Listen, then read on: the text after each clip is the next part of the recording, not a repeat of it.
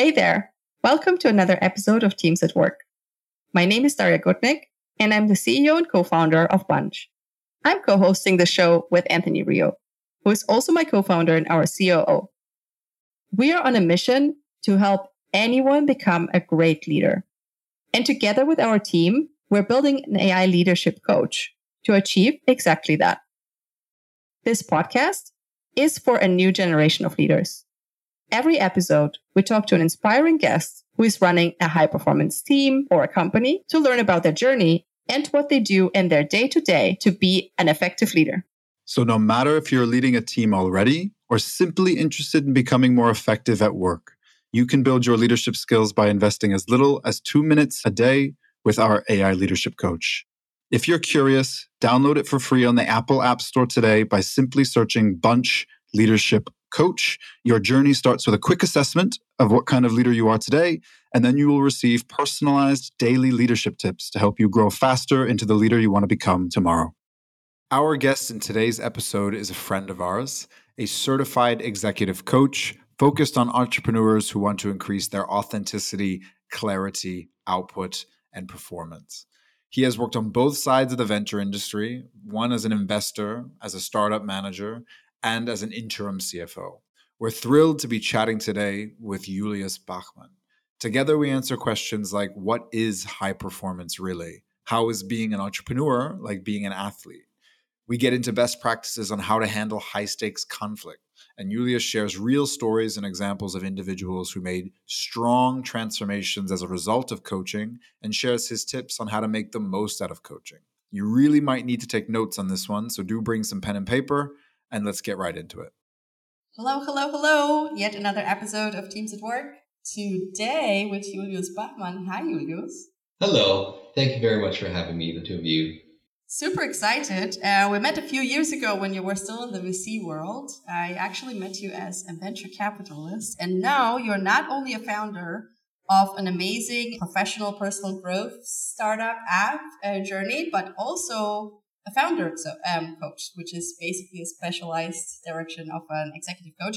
So really, really excited to have this convo with you. Obviously, we're all interested in, in growing and in professional growth in particular. But my first question actually goes right into that topic. How did all of this happen? How did you go from investor to founder and to coach? Yeah, that's a great question. I sometimes wonder myself. So, um, as you mentioned, we met maybe six, seven years ago, I want to say, in Berlin. And at that point, I was working with this fund in Berlin called Redstone and was there full time managing a smaller seed fund, a 20 million uh, seed fund, uh, investing into uh, early stage technology and the financial technology space, and also in the real estate technology space. So, what you would call fintech and prop tech in jargon. um, and uh, and at some point, um, uh, I started realizing, specifically sitting in board meetings like, who is that person who is going, hey, here are all those opinions that you now, dear founder, that you've now taken in. And like, how do you make sense of all of that? And how do you personally grow? And then I thought, okay, um, clearly there is like a gap. There's like a role that's not being filled by a person that's not on the board, that is not part of the team in the company and I wondered who that might be. And then later on, I had then left this investing role at some point to get more to the operator side and had gone through a number of interim CFOs or chief financial officer positions. And I saw a similar pattern where because I was only an interim executive, executives from the team, mostly the founders, would start to confide in me and start to discuss their challenges. And I thought, like, okay, so clearly there's no one who's actually fulfilling that role. And that pointed me towards like actually getting a proper coaching education as in like a certification and starting to work exclusively with people in the venture community. And that's 90% founders, uh, 10% investors or other members of the, of the ecosystem. And so that's how that came together. And then Journey is like another chapter of that story. But this is how I became a coach. That sounds amazing. and it's very timely, obviously. I think when we met already it was pretty much, I think, this like feeling in the ecosystem oh, psychology and like soft factors and human relationships. This is kind of all like a byproduct of like the business things we do. And we don't really need to care about it as much. And now I think we're, much wiser and much smarter and further ahead. So really, really glad to have you on the other side, not only on the founding table, but also on, uh, yeah, the insightful, mature, and wise table, and helping our VC colleagues also realize how like important this is. I think this is still a I think we've come a long way, but this is still also a very, very important topic. On the coaching, though, as uh, we also have a few bunch users, I think, amongst our listeners, and we like to dive deeper. What is actually your approach when you coach? So, what school of thought do you use, or like how do you approach your coaching? Um, how do I approach my coaching? It is on the foundation side, uh, systemic coaching, but then I think I built my own framework kind of based on my experience investing in companies, working with companies, having started my own companies. And I try to work holistically on the levels of the personal development and personal wellness, the team's development and the team's wellness in the company, and then the business's development and the business's wellness. It's just that wellness, quote unquote, is defined in different ways as we're moving through these stages. And on all of these three stages, um, I typically want to explore questions. And how do you define it actually? That begs the question, of course. well, oh, yeah, sure. I mean, when we talk about wellness on the personal level, for example, then we're talking about like truly like, do you feel well? Do you feel well in your body? Are you actually equipped to do this kind of work. I think uh, even in previous episodes, some of your guests have reported like the intensity of being a founder, which is predominantly my client group. Are you just physically and mentally and psychologically equipped to take that kind of intensity? I mean, the two of you, you can tell stories about that, right? But there are other elements, right? Are you uh, on a like family and like maybe your life partner relationship level healthy is that something that is troubling you right now? Because those challenges, they are going to show up in the professional sphere. And not only for you personally, but then they're going to move into your relationships in the professional realm that will have, because you're the founder, that will have business impacts. And so I am a very firm believer in making all of it part of the work and trying to work as holistically as I can. And just to continue on that, there is an element of intention. So I will always probe whether um, the level of intention and the kind of goals and the kind of time frames that are attached to the goals are actually matching up across these levels. Like, are you personally looking to retire to a small house by the lake in three years? But your company is like far from being maybe profitable or being sold in the next two, three years, Uh, then it's going to be very unlikely that your personal vision, your personal intention, maybe your team's intention and the company's intention as like the, the plan, the strategy is going to align and check out. So that's one, I'm checking for intention and how that aligns. I'm checking for what I used to call resilience and now I call it survive, sustain, and thrive. So I'm checking whether you are personally on the level right now that is just a survival level, like I'm just hanging on by a thread and I can literally only do like a week more and then I'll, I'll just fall apart, uh, or the team or the company then becomes again, it becomes more of a business consideration.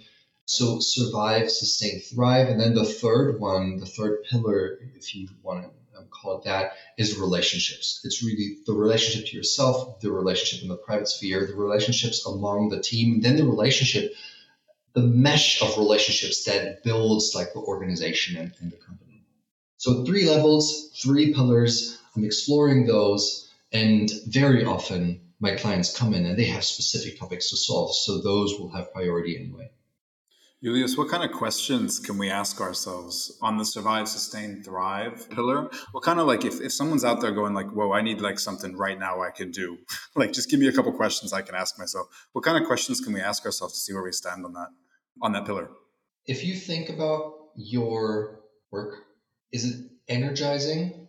Is it just like stable or is it actually detracting energy from you? I think that's the most intuitive and the most simple question that we can all answer for ourselves. And then you can make it more granular and say, well, so what is your work made up of? Because especially as founders, you change your roles every three to six months. If you're in growth mode, sometimes you're fundraising, then you have to focus on product, then you have to focus more on distribution, maybe. And it's perfectly fine that you're saying, like, whoa, I mean, this fundraising thing that's just really, really taxing. And like, I'm at the end of my game, but I know it's only two more weeks, right? So I just had two of my clients raise rounds in very different sizes. Interestingly, one was like I don't know, 1 million and the other one was like a 100 million. But at the end of the fundraising period, they were both like, okay, I could have done this like four more weeks. Like I was more on the like survive level, but I knew it was going to end. Right? It was detracting energy. It wasn't like even close to adding energy. It was clearly detracting energy, and I was on a downward trend. And so that's what I tend to ask, and I try to go deep and understand like what it specifically is that is detracting or contributing additional energy. And how do I actually know whether something is detracting energy or contributing? Like, what are like the physical symptoms, or what can I observe about myself to judge that? That's also, I often get that question actually from our community. That's a great question. I want to say you can observe that by procrastinating tasks. Like when you see the pattern of like you keep procrastinating the specifications and product, then you know you got something that is either as a task not even specked out to the degree that it's actionable for you, or it's just attracting energy and you're intuitively staying away from it because you don't want to work through it because it's unpleasurable and we tend to move towards what is pleasurable for us. I think that's a really, really good, actually, really good tip, Julius. Because funny enough, I think we demonize or vict- uh, you know just we, we think of procrastination as this horrible horrible thing that should never happen but it can actually be a, a really strong signal right if we look at it properly it could really show us maybe what we're afraid of seeing or something like that. And i just procrastinated on a couple tasks which i very much am aware that i do not like. And it's uh, always a helpful reminder to hear that it's actually uh, it's something you should really sit with at the end really learn from it and then kind of take it into the next phase right? Yeah. Another one is in meetings, when you notice yourself switching off, that's also one of those. And this is for me, I mean, my productivity maybe stack or like setup or the way I look at productivity is a little bit different. So I procrastinate almost everything because I tend to focus on very, very few things. But then I also notice like when I'm in meetings and I switch off very quickly, then I already know like, ah, that's a signal. Yeah. Yeah, well, we'll head back to the coaching layer then. So, how can you make the most on the other side? So, you're the coach, this other person sitting there going, How can I make the most out of this experience? And do you have an example that you're willing to share of just a, a client or someone that you know who's really nailed it and made the most out of their coaching experience, seen a real transformation or something like that? Yes, in many different ways. So, there are many clients who've made you know a lot of progress during the coaching but I want to talk about one client who was at the brink of getting fired from his board. At least he thought so. And he really worked himself out of that pit that he built for himself. And I'm going to repeat that he built it for himself because no one ever on that board and in that company thought about firing him, but that was all in his head it was like dark and winter time and it was difficult to fundraise and he thought they wanted him to step back. And so we had all of these like crisis phone calls and we worked on his mindset.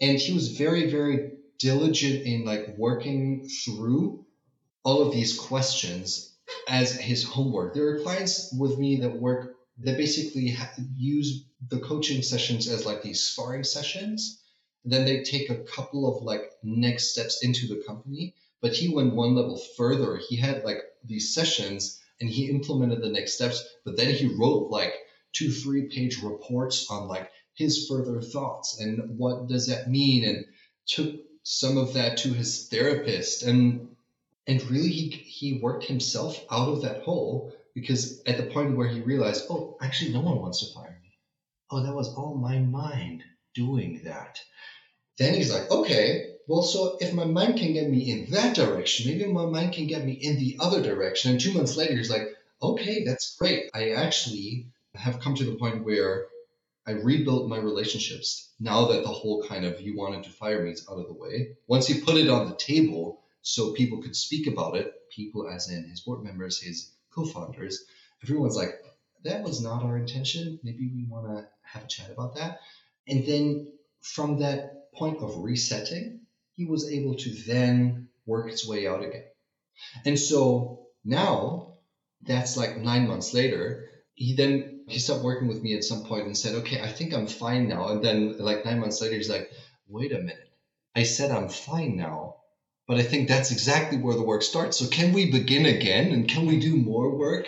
Because he basically saw this like from the pit to like a sustainable level, like working himself there.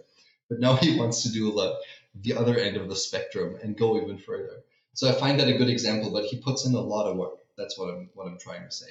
Cool. Awesome story. And uh, always, I think, inspiring to hear. You know, I think sometimes in those moments it can be really difficult to see your way out, right? But um, that's a really good example of what seemed like dire straits, like changing over the course of a couple a couple deep dives and heart to heart. So really, really inspiring. I mean, I um, was actually inspired by something you wrote. This I think was many years back now. I don't know how many years back. You wrote an article or a blog post on co-founder conflict uh, and relationships, actually. And I thought it was a, a really, really helpful deep dive. It was a long post, and I think two parts actually. And I wanted to hear more about why you wrote that, and then we can take it from there. But it was a really meaningful piece, and I think that was also we also just all of us were just on the same sort of sifted article about you know whether or not you should be leaving a, a company as a founder, and uh, shared some thoughts there. But but curious to hear your thoughts, I guess, in general on just conflict, maybe conflict specific to founders, and why you wrote that piece. Why'd you find it important? Oh, so Thank you for that question. I generally write about things that I'm trying to figure out. And so if this is like a long piece about conflict, then you can be pretty sure that I was just like trying to figure out the things that I didn't understand about conflict. And really, that's what it was. So, my own experience with conflict at work is informed by two co founder conflicts that I went through and like separations. It's multiple kind of co-founder conflicts that I saw from the board or investor perspective in my venture investor days. There were probably many more that I didn't even know about, as is the case very often with co-founders struggles where it doesn't even make it to the investor side for a long, long time. And then, of course, also working with co-founders and on their relationships as a coach. And especially, I was struck with, in one of those conflicts that I went through myself, I was struck with not being able to figure out what the reason was that that I myself acted and behaved in ways that felt so unnatural to me that felt like that wasn't even my personality in the way I wanted to show up. It felt like I was being cast into a role that the play needed, but that I didn't want to play. And still, I was in that role and I was just acting it out. So that's what I was trying to uncover as I set on on the journey of exploring this kind of co-founder conflict or like conflicts at work piece. And yes, it was very long. Like even split in two halves, it was very long. And people were like, "This is way too long for like a for a content marketing article and then and I was like this is not content marketing this is just like me me getting my head straight on the topic. I dove into family psychology and like and like of course like the coaching literature and like relationship coaching into couples counseling and I just tried to find analogies to what the founder relationship is like. And I think what the most insightful pieces were they actually came from like couples work and family systems therapy. And i don't Daria, are you a psychologist by training? You are, right? Yeah, yeah, exactly. And I was actually also looking into like married couple psychology when I was starting on that mm-hmm. journey. So I ended up in the same corner as you with the Gottman Institute like studies of what predicts a successful marriage and that stuff. Exactly. And so that's where I was like, huh, interesting. I see the most helpful studies in the field of family systems theory or family systems work. And it reflects my experience of being cast into roles that don't feel like they are what I initially would want actually to say, but it's still what determines my behavior. Yeah, and then I just got a ton of resonance from that article. Clearly, because there is so much more conflict that's going on under the hood that either founders are not willing to share with the public or with their team or with their clients or with their investors, practically not with anyone, because it would jeopardize the company. And I can absolutely relate to that, right? Going through this myself multiple times and probably going through this as an investor so many times where I didn't even know what happened. I can absolutely relate because that's a fact. And so then I think I built on that. That being said, co-founder conflicts, I can only like work on like one conflict at a time because they tend to behave in their own schedules and timelines and intensity and it's not something that you can do in parallel. So I remember one of your pieces on conflict resolution. It was a big article you wrote. Why did you write this? And what do you think leaders out there need to know about conflict? While it, that relates to like positions and interests, as in trying to move away from this negotiation situation where you're just like trading positions in for one another to actually start with what you personally need, I think adding to that, one of the things that is so important, especially for high stakes conversations that are conflicting, is to make sure that there is a piece of the relationship that remains intact so that you can continue to have a conversation. Why am I saying this? On the scale of co founder conflicts, I had teams that would not speak to each other at all unless they were in a session with me and they would only speak to me about each other. It was not a conversation between them. It was him to me and him to me, and then like back and forth.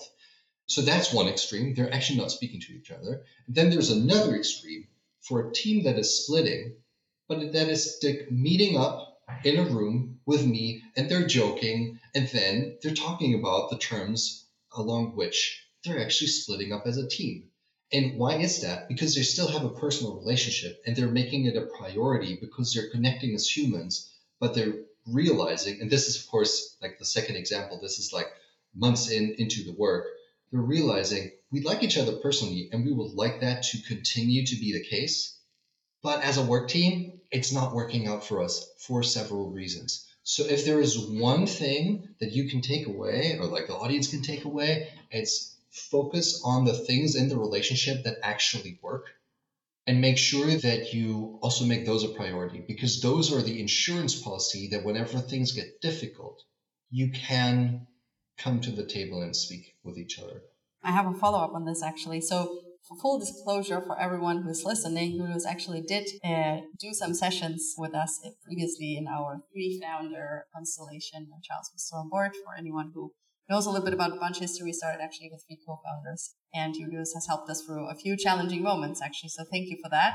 And I remember you giving us this advice as well, and it has served us really well and has enabled us to actually work through conflicts in a quite peaceful, uh, constructive manner.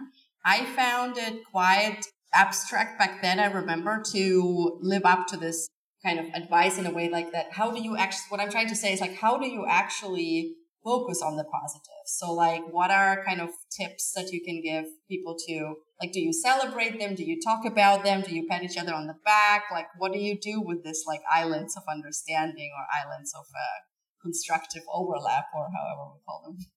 Typically, I'd ask the question like, what is the thing that you do outside of work that connects you together? Because most of the conflicts are conflicts that are at work. And they come from various different places, like maybe you're not the right fit for the role anymore, or maybe you've never been the right fit for the role, but we just like each other too much on the personal side that, you know, stopping to work with each other wouldn't make a lot of sense. But like, what are those things, activities that you do with each other? Let's see. So there was this one team that I worked with, and they really connected about soccer, football, German teams, of course. And so that's where they would get together outside of work and just have this like wonderful relationship as friends. And then when they would get to work, they would be able to say, We had a great night out yesterday. Now let's talk about the difficult stuff. And this is, again, like it seems, I know it's like abstract, but then when you make it about specific activities, that's when you say, Oh, of course, like this is the thing that we do together outside of the work context. You also do a lot of work around the intersection of mind, body, and performance. Let's start with what is high performance really? So, I talked about resilience and moving resilience to survive, sustain, and thrive. But before that, it was like performance. And I felt so uncomfortable with this like notion of performance because most of the people that I work with, their problem is they want to perform and they attach performance as in like higher, faster, better, more intense. Like performance seems to be linked to like increasing levels of intensity mostly. And I think what we're not taking into account is that specifically for founders, if they're thinking sprint, they need to sprint for about seven to 10 years to make it to a level where they can actually take off for long, long periods of time and recover. And no sprinter in the world is going to sprint a marathon. That's a completely different distance. And so that is something that I want to always bring in the picture. Hence, all those questions around time spans and intentions and like what's your like what's your strategy like how long can you hold this tempo but then also when now that we say okay it's not high performance in the moment, it's long term performance, right? It's sustainable performance. Then I say it's it moves from like high performance to optimal performance, like the level that you can sustain, and it makes you a great founder over the long term. But then also in our tech capitalistic world, performance is most often associated with cognitive performance, right? You know how much brain power do you have? Like how much how quick can you think? And when we think about our nervous system there is a cognitive and rational level there's an emotional level there's a somatic so that's the kind of the body level. And all of these levels work together and they're interconnected. And so when we talk about performance it's not only the cognitive one but it is the emotional one it is the somatic one. And so in recognizing that those levels affect each other, we can actually now start to do emotional work. Emotional work doesn't mean like we cry together, but like we figure out what we feel about some of these issues that are at stake or at discussion, or what's happening in our bodies as we are discussing or living through some of those situations. And that can affect our thinking, that can affect thinking as in cognition and the other way around. We can think about like and discuss what our emotions are. We can label our emotions. We can label what our body feels. And this is how we're connecting thinking, cognition, with emotional or somatic work. So it's all wrapped together. And so, kind of a holistic, optimal performance, that's what I want to talk about. But that's a whole kind of series of sessions to get people to the point where they can navigate that multidimensional space. So now, of course, the master follow-up question, as always, with like all the tactical tips that we are uh, mm-hmm. trying to enable for all of you who's listening. If performance is something that is long-term and also multidimensional, that sounds really complicated. Yes. so how can I actually, as a founder, as a manager, as a leader, as a professional, how can I manage my own performance? So how can I actually get to high performance levels and how can I deal also with performance drops when they occur? Right. Let's go very specific, okay? And talk about an exercise that you can do. When I talk about the like the nervous system being a whole body system, and for you to be able to affect your nervous system through things that you can mindfully do, consciously do, then whenever I'm getting into a critical situation, I want to calm down my nervous system, my autonomic nervous system, but that's just a like technical term. I want to calm down my nervous system through breathing out longer than I breathe in. Five seconds breathing out, three seconds breathing in, five seconds breathing out, three seconds breathing in. Whatever the time spans actually are, there's different techniques out there, but really it's like longer out than in. That's one thing that you can do, and it will calm down your nervous system. And that works on a somatic level. You'll feel you'll get more calm just after like repeating that for like five, six times. And you can do it in a meeting room right when the discussion is still going on. No one will notice. And that will affect how you're perceiving emotions, and that will also affect your calmness when you think through topics. So, breathing out longer than you breathe in, easy. Number one. Number two, forward motion. Just take a walk. Best of it, take a walk in nature, and it will also calm down your nervous system, right? And this is because parts of our brain react to forward motion, and like when we have optical flow that moves past our eyes.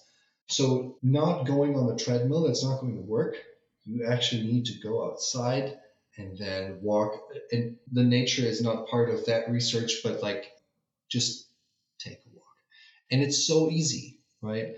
But those are those ground floor tips that get you into the game. We don't need to be all, you know, highly scientific about like here's what neuroscience tells us about blah blah blah blah blah. Like breathing exercise and taking walks.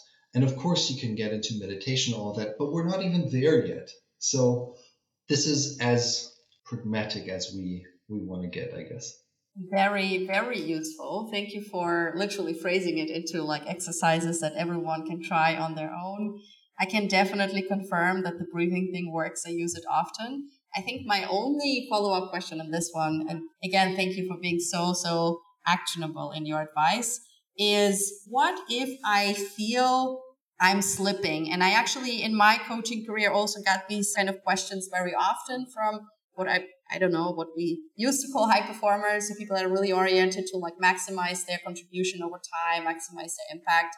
And we always kind of encountered the situation with actually very different people in very different roles.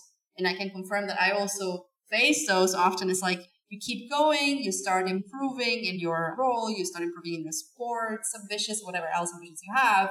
And there comes a moment where something happens, you are thrown out of your routine, there is some unexpected event, and you slip out of those habits and then you start kind of like going down a path where you look back and you're like, oh, I want to go back to this point where I was so fit, where I was so I had such a good sleep routine, I had such a good routine at work, and somehow it happened that I slipped. How do I get back there? So I think this is also a very common challenge that I would love to hear your advice on. That's such a great question. And I think it happens to all of us. I more or less recently became a father, and after the birth of my daughter, I kind of fell out of my workout routine ish, and there was no reason why I couldn't go for a run for 30 minutes, but for some reason I didn't find into it. And one of the things that I noticed, and I think is probably part of the answer here, is what about that thing that happened to you, like you being fired or, you know, you now taking on the role of a father and like there's another system that is called the family that you haven't really considered yet. What about that is it that you haven't processed yet? Because clearly there is something that is still keeping you and keeping your attention somewhere else. Like go there because you know all the ingredients that are needed for you to like go and work out or for you to actually be the kind of let's say leader the kind of ceo that you want to be because it worked before. But something is still interfering and there's a lack of understanding of what that is. And so most times it is a lack of making the space to process whatever has happened to say thanks now i've learned from that. I can take a quick pause and then i can regroup and actually build either a new routine or like return into the routine that I know worked for me. But I think what we're generally very bad at is recognizing endings in transition phases because what you're referring to is like, I'm going through a transition. I'm being, I quit my job or I was fired from my job or I don't know, my company is going through a, a tough time and we needed to let go a number of people, whatever it is, right? And to recognize this was then, that has ended. I can consciously say that that's an ending, say goodbye, and then move on. But we're very bad at saying goodbye. I actually, when going through preparing for the interview, I found a phrase that I think you use in one or two of your of your posts, actually, which uh, is "Where attention goes, energy flows." Tell us more about this. What does this mean, and how can we take advantage of it or how can we use it? Yes, there's many ways to approach this. I'll try to, to quickly show both and then we can follow one of those paths. So when we look at the research, and there's brain areas, brain networks that light up especially when we see opportunities that align with what we state our goals, right? When we say goals, it could be intentions, it could be our plans, our vision, where our attention goes.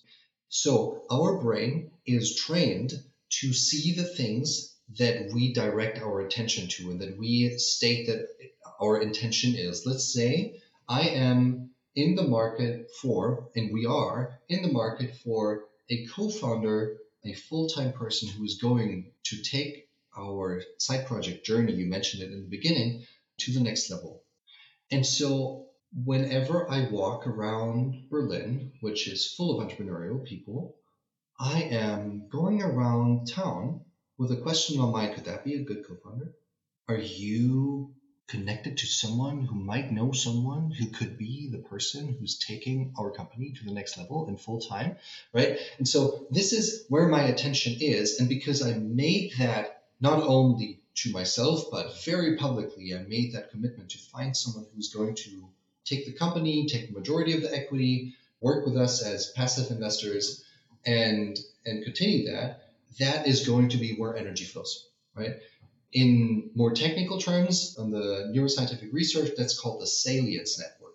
Um, I'm, I don't want to get, I'm not a neuroscientist at all, but we can maybe link the research in the show notes. So that's one. And then number two, again, with Journey, we recently did um, a um, product hunt launch. So Product Hunt is a product discovery platform. And we launched our product there. And by coincidence, we had this survey up on our website and because we had so much traffic on our website, we like five days later discovered that we now have a survey with like 1,300 responses on it. We're like, oh, interesting. Let's see what it says. And so there was an interesting discovery. One, 70% of people who were resonating with our product said, I want to have like a major change in my life. I'm not happy and I want change. Of those 70%, only 20% actually wrote down their goals. Actually, were like, I want to change, and this is how I want to change, and I can write that down. 80% weren't even able to write them down. Some of them said, Yeah, you know, I have them in my head, whatever that means. And so the biggest differentiator that you can make to actually reaching goals is to just like make a statement about that is what I want, to write it down. And that's another piece of research where like writing down your goals makes it way more likely for you to actually reach those goals. So this is where attention goes, energy flows. Super, super um, spot on. Specifically, the first example I think resonates a lot. As a founder, we always have problems I think that are not so easy to resolve. Like when you were saying, oh, maybe the task isn't like specified enough. I was thinking about most of my tasks. I'm like, none of these tasks are specified enough. Um, at least, and I think I'm the worst with my own tasks. I'm trying to do much better for my team when I delegate. I'm like trying trying to be very diligent. And I think for my own tasks, I'm actually not doing this. I just realized. But it's definitely specifically in those environments where you are not having so much clarity about like this is how I find a great founder for my company. This is how I find a great designer in our case or our team. Um, I think just basically focusing all your energy towards that goal and and basically um, yeah like keep that target in constant focus when you're actually moving around opportunities, when you're interacting with people. I think it's such a great way to phrase what I think we kind of intuitively know. Because I think when we talk about these things, it's kind of like, oh, when we focus on it full time, which basically means we're of course not focusing on it full time. There's never full time focus on anything. But um, it's more like we have it in the back of our minds constantly and it plays a much, much, much bigger role than everything else. And so you kind of the effort or the energy follows that and then there's outcomes eventually. And that is the notion on which we actually build Journey. So just like a quick word on, on what it really is, it's pretty simple. Journey is a tool that helps you focus on your long-term intentions. And how do we do that? We first help you figure out when I say long term, we're speaking about three months because no one can actually tell you their like 10, 10 year vision. But three months is like far enough in the future, but not so far in the future. So we help you figure out what your three month intentions are. Then every week we're going to ask you, hey, if you want to get there, like what's the one thing you can do this week? And then every day we ask you, well, you said this was your weekly goal. Like what is the one thing that you can do today to reach that one goal? And so we're basically making it a very simple like a three minute ritual every morning to just focus on like the one thing that you can done today that, that you can get done today in order to reach what you have defined is the most important goal this week or this quarter three month time horizon so, Julius, if you could go back in time and give your younger self advice or one or two leadership tips, what would they be? Always lean into what you are naturally drawn to and what what makes you stand out. This is, I mean, this sounds totally like, you know, blanket advice. Like that's, of course, what every book is going to say. But um, when I wrapped up my college, everyone was going in, into either consulting or banking. And so I thought, I'm going to get into consulting because that's what you do. And I, I made up a case where I made myself believe that that's what I wanted. I didn't know what consulting felt like because I had never worked in consulting before. And at that point, I had already, for three years, organized entrepreneurial community events like startup weekends. I'm not sure if you're familiar with that format, but like a hackathons, right? Hackathons is what they're called now. So I had been a hackathon organizer for for three years already, but I told myself that consulting logically is what I wanted to be in. And like 12 months later, um, I left consulting completely frustrated because I got in after two weeks. I knew this was not going to be the thing for me. And then for 11 and a half months, I was trying to figure out my exit strategy. Um, and so, had I just leaned in to the fact that I was very much interested in building communities, participating in communities, and starting projects, while everyone else was going into banking and consulting, I could have just leaned into that and look where I ended up. Venture, starting companies, coaching the venture community. Like I'm right there. Like I could have known that right from the start, but I didn't. And there is even points in like my high school career where you could have read that off of my actions and just extrapolated that into today. But no, I needed to go where everyone else was going. So I think that's just, I, will end at that. That's like the number one thing. My intuition was already there, but I wasn't able to like parse it and, and, and interpret it. I will ask a follow up question to this because I think this is at the core of what most of us struggle. And I know you've given us so much time. I really appreciate it, but this is this one has to be has has to be followed up. How do we gain the confidence to do that though? So I think I definitely agree with you, and I think it is a it is an advice that one hears often, and I think it's not uh, less true because of that. But I think the tricky part about it is that when you're in the beginnings of your career, when you're in a transition period, you're insecure for whatever reason, it's really challenging to do that. If it's a path that isn't as, as, as common, as walked, you can't see it, that's typically what pushes people to walk the path that is more visible and tangible, right? Do you have any advice there? Like how to trust yourself more, how to find that confidence? Rather than how to trust yourself more, I have two questions that will hopefully help you get going. One is, what is the smallest step that you can take into that direction? So, dear Julius, at age, what was it, 22, 23, 24? Dear Julius, what's the smallest step you can, what's the smallest experiment you can run right now that will take you into that direction rather than away from it by joining a big consulting firm and just like traveling all across countries solving other people's problems. Um, what's that? And now that you've defined the smallest step into that direction, is it safe enough to try it? It just needs to be safe enough to try it out. You don't need to bet your career, you don't need to bet your life, but just take one step. And I think for transitions, we're always like blowing it up to extreme proportions. And of course, it matters because we're talking about the directions of our lives. But we can just take it one step at a time and we can always change. But that's what it is. What's one small step that you can do now? And is that safe enough to try? That's the best way we could have closed this amazingly inspiring conversation. Thank you so much, Julius, for spending the time, giving the advice, being so open, and um, really, really can encourage everyone to check out Journey, but also uh, check out um, Julius' work. Uh, we'll drop the LinkedIn uh, profile, of course, uh, down below and uh, link a few of the articles that we were referencing. It's been a really, really great conversation. Thank you again. Thank you so much. All the best to you too. Thanks for listening to Teams at Work. Let us know what your thoughts are on today's episode. You can find us on Twitter at Darja Gutnick and at Anthony A. Rio. Or simply follow Bunch at Bunch underscore HQ. And don't forget, subscribe if you like the episode, because we always have interesting guests who join us and share valuable knowledge as well as actionable advice. Yeah, we're looking forward to hearing from you. Please do get in touch. At the beginning of the show, we did mention that we're building an AI leadership coach that helps you level up as a leader in just two minutes a day. Check us out on the Apple App Store and simply search Bunch Leadership Coach to find it. Try it out and let us know what you think. And that's a wrap.